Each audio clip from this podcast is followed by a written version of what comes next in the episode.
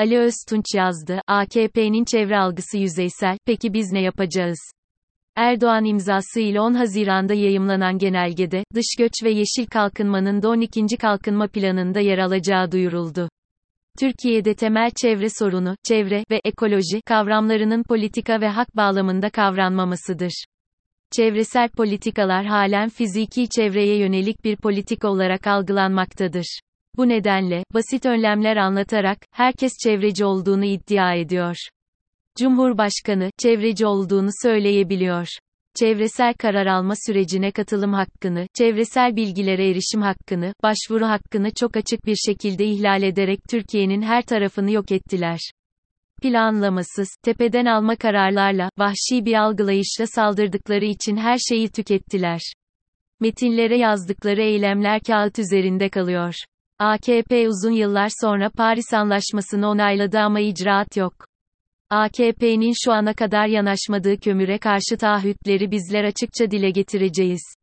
Yine de iklim krizinin sadece kömürlü termik santralleri kapatmakla aşılabilecek bir sorun olmadığını biliyoruz.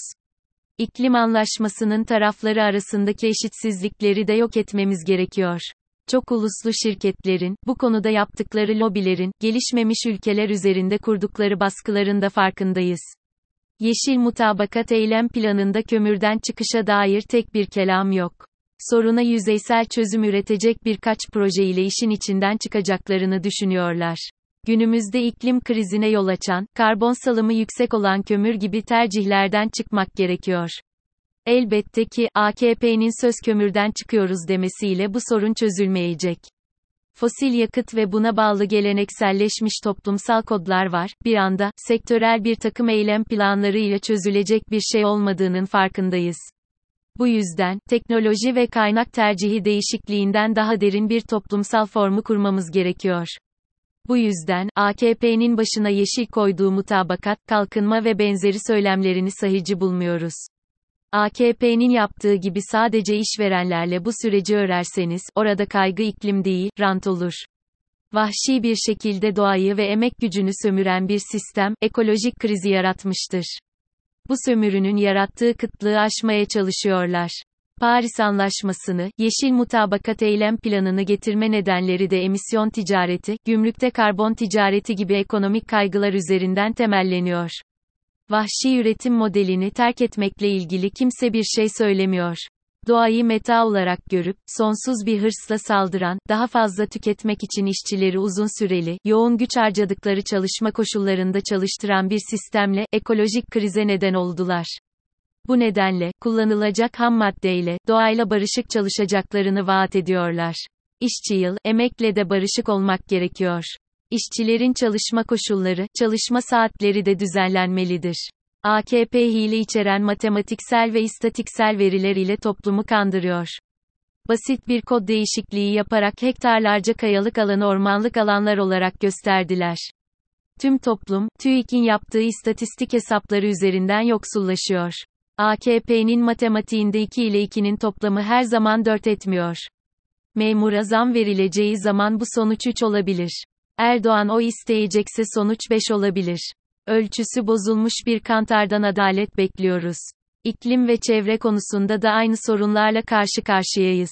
Partimizin doğa haklarına ilişkin manifestosunda iklim adaletini rehber edineceğimizi dile getirdik. İkinci yüzyıla çağrı beyannamemizde, gelecek kuşakların ekosistem hakkını anayasal güvence altına alacağımızı beyan ettik. Kamusal bütçenin çok az bir kısmı iklim ve doğa için ayrılmakta. Ayrılan bütçe daha çok personel ücretlerini karşılamaya yönelik. Hangi araçları kullandığımızdan ziyade, nasıl kullandığımıza odaklanmalıyız.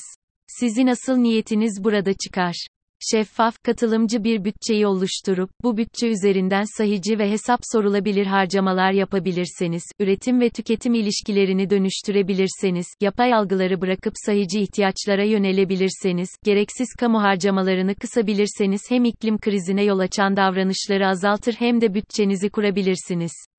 Partimizin doğa haklarına ilişkin manifestosunda bu yönde iklim adaletini rehber edineceğimizi dile getirdik. İkinci yüzyıla çağrı beyannamemizde, gelecek kuşakların ekosistem hakkını anayasal güvence altına alacağımızı beyan ettik. Nokta. Çevresel karar alma süreçlerine katılım hakkı önceliğimiz olacaktır. Dezavantajlı topluluklar, oluşmasında ve büyümesinde sorumlu olmadıkları krizin bedelini ödemek zorunda kalıyor. Adil dönüşümle ilgili önemsediğimiz noktalardan birisi budur. Toplumsal bir dönüşüm formunda, şu an iklim krizi nedeniyle yoksullaşan, sağlıklı gıdaya erişemeyen, işsiz kalan, göç eden dezavantajlı toplulukları önceleyen, toplum eşitsizlikleri kaldırmaya yönelik politikaları hayata geçireceğiz.